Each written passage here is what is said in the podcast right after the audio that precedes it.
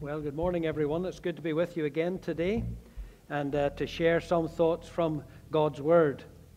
If you have the, your Bible with you or your text before you and would like to open it at John chapter 19, we're going to continue uh, our series uh, entitled Countdown to the Cross. And uh, as uh, our Lenten period is with us, we're thinking, our thoughts are turning towards Easter and uh, the events of the Passion of Jesus. We've been going through John's Gospel over these last uh, uh, wee while, and, and so we're looking at John's Passion narrative.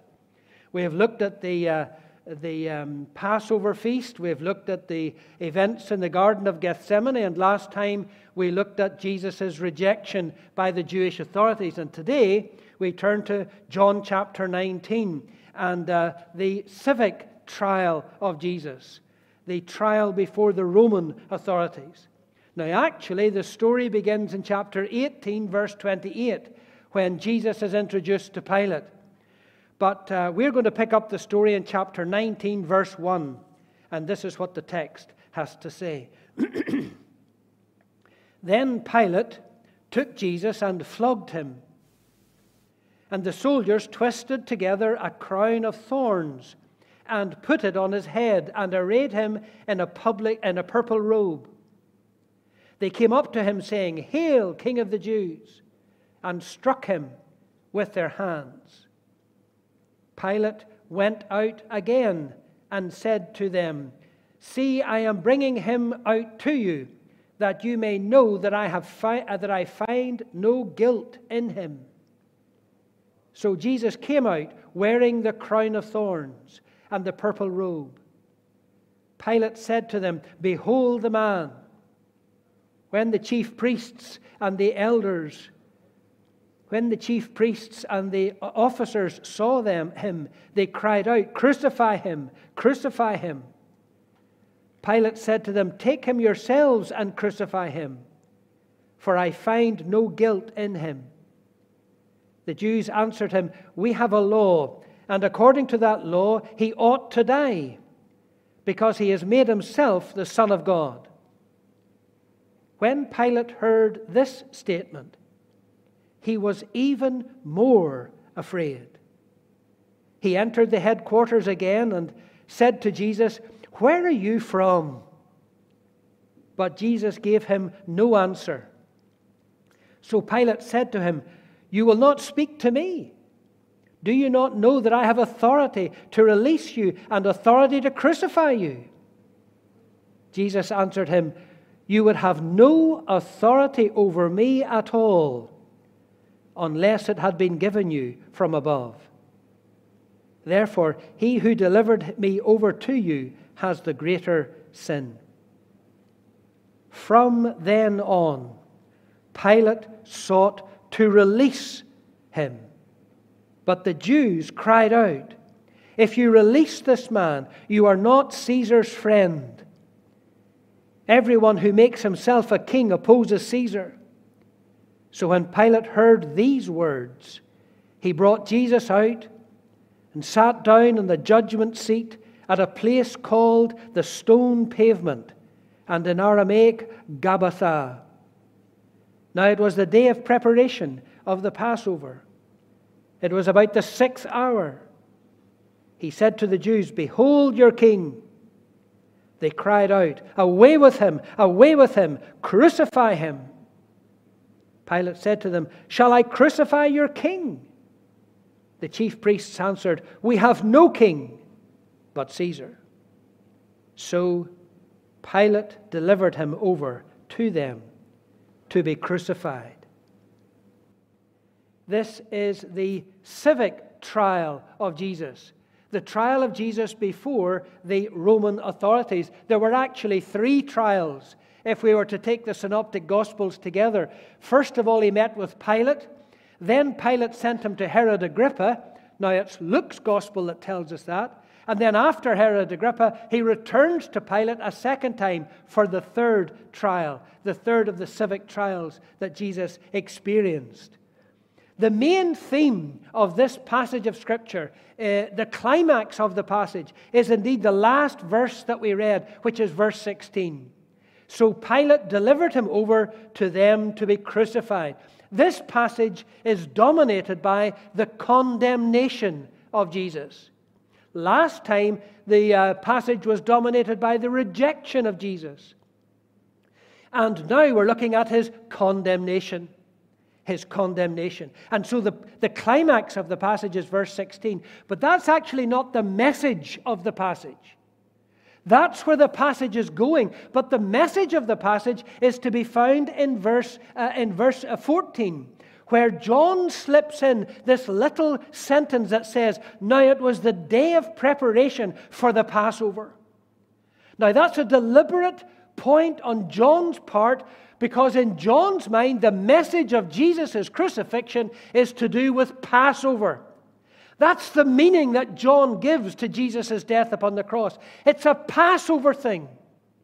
And so it's interesting to note that it's only in John's gospel that we read the phrase, the, the Lamb of God, where John refers to Jesus as the Lamb of God. He refers to him twice like that in chapter 1. And throughout John's gospel, John is uh, deliberately linking the death of Jesus with the Passover. And that's the message that lies behind it. What John wants us to do is he wants us to understand that Jesus is the Passover lamb. That the Passover of the Old Testament, recorded for us in Exodus chapter 12, is a picture, an illustration, a forerunner of what's going to happen within the next few hours of Jesus' life when he eventually dies upon a cross. That's the dominant theme, and that's the clear message from this passage. But what actually is going on here is, uh, is the fulfillment of the prophecy of Isaiah. In Isaiah chapter 53, where the prophet says that he was crushed for our iniquity. He was bruised, but particularly that he was crushed. Because in the civic trial of Jesus before Pilate, Jesus' very being is being squeezed beyond imagination. And the devil, as it were, working through the authorities that were in power at the time, he is trying to destroy Jesus in every way he can. And Jesus is under extreme pressure the fulfillment of, uh, of Isaiah's prophecy that he is being crushed. The word there means to take a, a bunch of grapes, as it were, or some fruit, and to squeeze it so hard that the juice runs out. Crushed, made into a pulp, and Jesus is under sustained, systematic attack on every count in these verses. Let me just point out a few of them. We don't have time to look at them all. But let me just point out a few of them. First of all, I want you to notice in chapter 19 how Jesus' body was destroyed. Look at verse 1. Then Pilate took Jesus and flogged him. Probably this is the scourging that is referred to in the synoptic gospels. There were three types of beating that the Romans dealt out a, a, a, light beating, a medium beating, and a severe beating. And the severe beating was the scourging, probably the one that Jesus is experiencing on this occasion. I'm sure you know the details of scourging. A scourge was a short whip it had three, uh, usually three straps to it. Each strap was impregnated with something sharp, sometimes a piece of bone, sometimes a piece of filed lead. My understanding is that in Latin it was known as tocilli. And that this ball bearing, this lead ball, would be sharpened with two spikes on it, a little bit like a cat's head with two ears sticking up and that ball bearings like this, sharpened with points, would be um, f- uh, threaded onto the uh, scourging whip. The scourging whip was applied with a flicking motion, so that when it was flicked upon the body, that the ball bearing with the spikes would hit the body flat, but because it was flicked, it would dig in so that the spikes would penetrate the flesh, so that when the whip was then removed, it would pull a piece of flesh, a lump of flesh out with it. Remember that there were three of these. The flogging was usually conducted by two floggers, two Roman soldiers. And one of the Roman soldiers would have been left handed so that the affliction or the, the punishment could be delivered from both sides. the prisoner would be stripped, his hands would be tied, and he would have been hung up on a pole. The target was anywhere between the back of the neck and the back of your calves, anywhere down the reverse side of the body. And so these two soldiers, with the prisoner hung up in the middle, would apply the scourge in a flicking motion. His body was destroyed. I'm sure many of you will know that there were so many prisoners that didn't survive this uh, scourging. It was such a severe beating. The loss of blood was so severe that prisoners didn't survive. His body was destroyed. But I want you also to notice that his worth was desecrated as well at this time. Look at verses 2 to 3. And the soldiers twisted a crown of thorns and put it on his head and arrayed a purple robe. And they came up to him, saying, Hail, King of the Jews! And they struck him with their hands.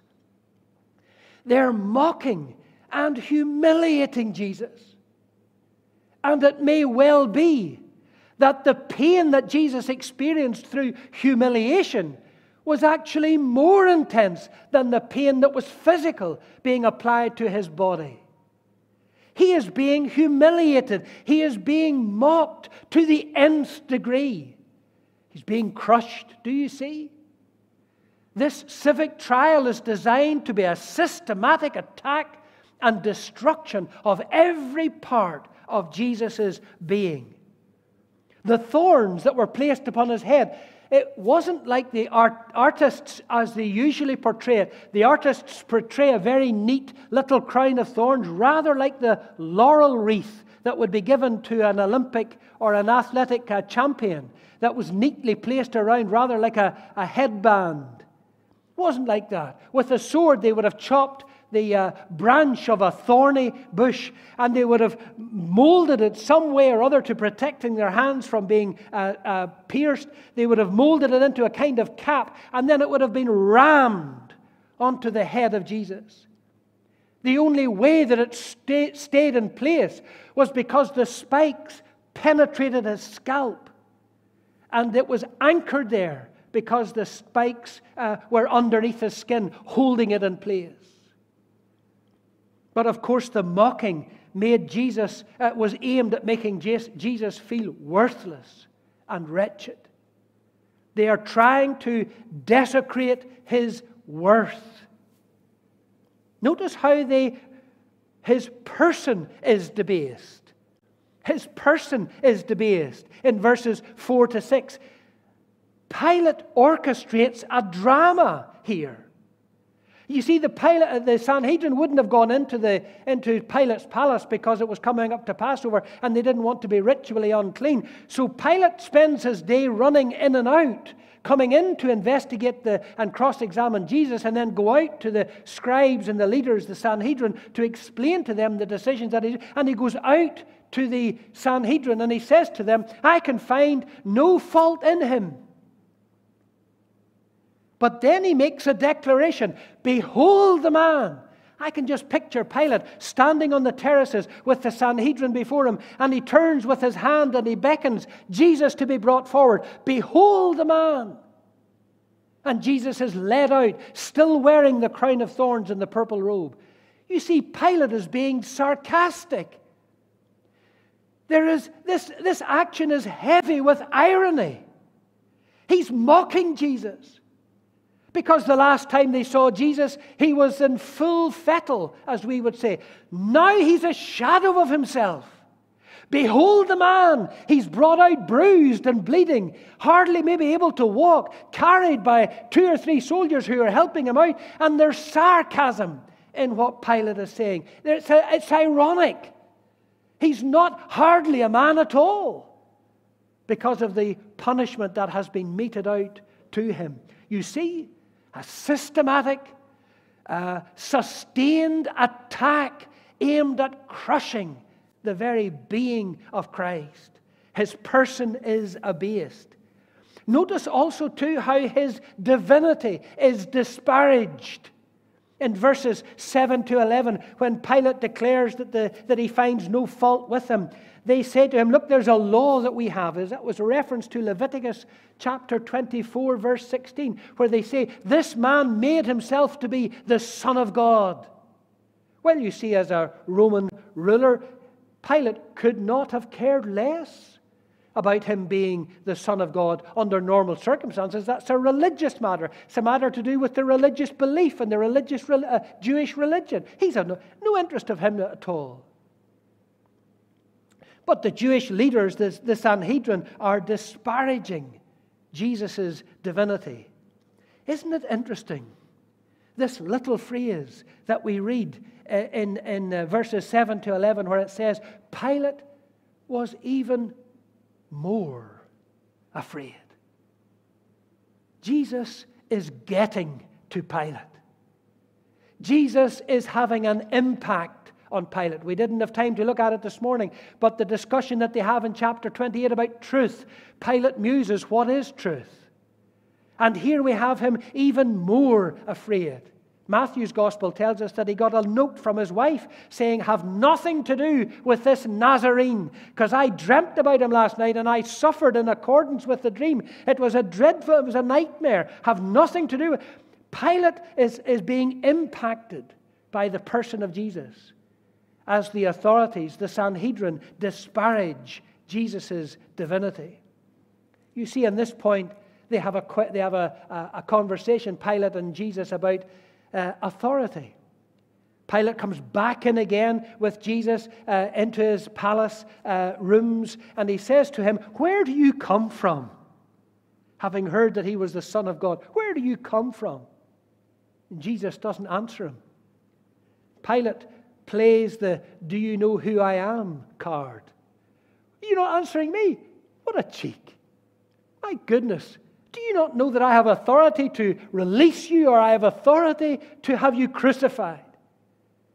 And even though Jesus is so weak, he is able to say to Pilate, Pilate, you and I both know you have no authority at all but the authority that you have been given by those above you.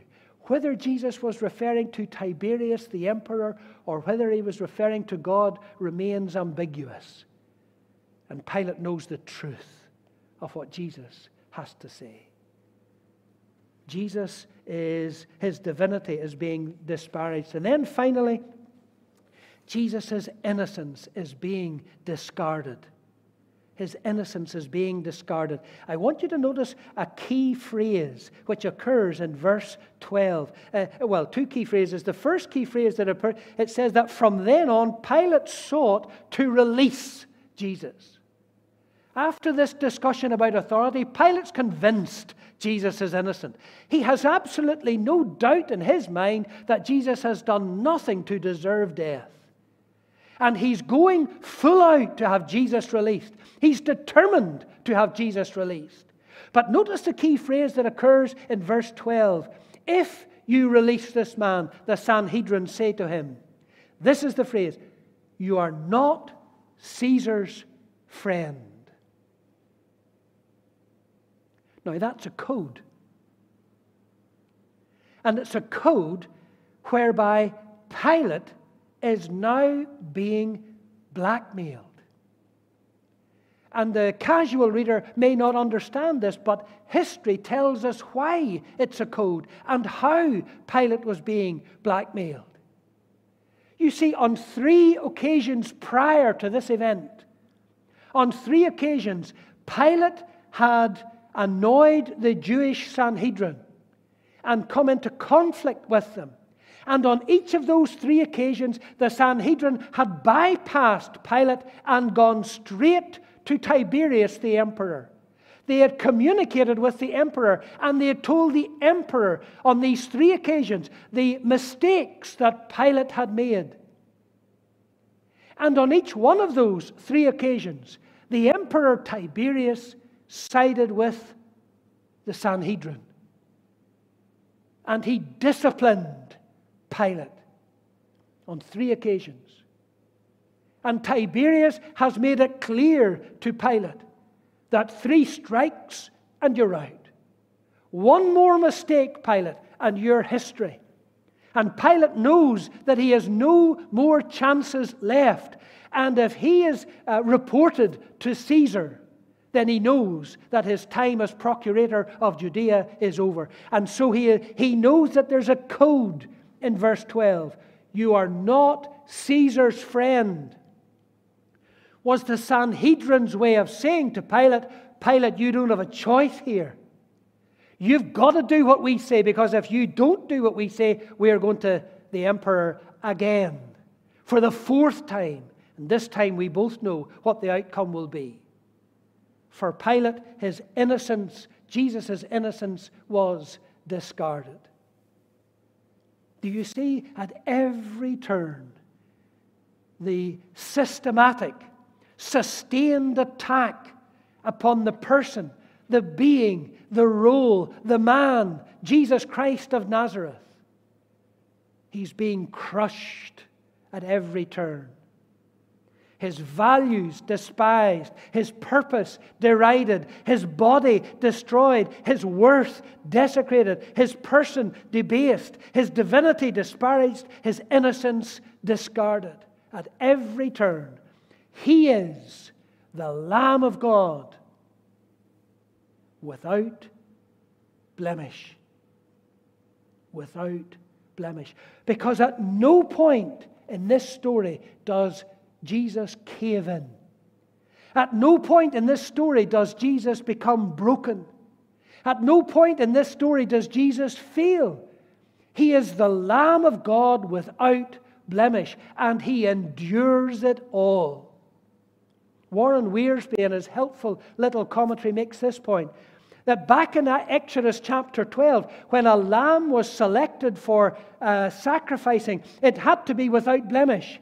So the, the lamb was examined thoroughly to make sure that it was worthy of to be sacrificed. And he makes the point that during these trials of Jesus, he is being tested thoroughly. He's been examined thoroughly. He's being attacked thoroughly to discover his worthiness to make the sacrifice within the next few hours of his life, according to John's Gospel. Just as Pilate comes to the end of his, his trial in verse 16, delivers him over to be crucified. And his condemnation, the condemnation of Jesus, is complete. But Jesus is the Lamb of God without blemish. Later on in his epistles, John was to write in 1 John chapter 3 verse 5 that Jesus had no sin. Peter confirms this. In 1 Peter chapter 2 verse 22 Peter writes Jesus committed no sin. He had no sin and he committed no sin. And we have on this account uh, three occasions when Pilate declared that he could find Jesus guilty of nothing. Three, three declarations of Jesus' innocence. But Paul puts it most succinctly in 2 Corinthians chapter 5 verse 21 where Paul writes this for our sake for our sake God made Jesus to be sin who knew no sin so that in him we might become the righteousness of God. You see, that's the why question.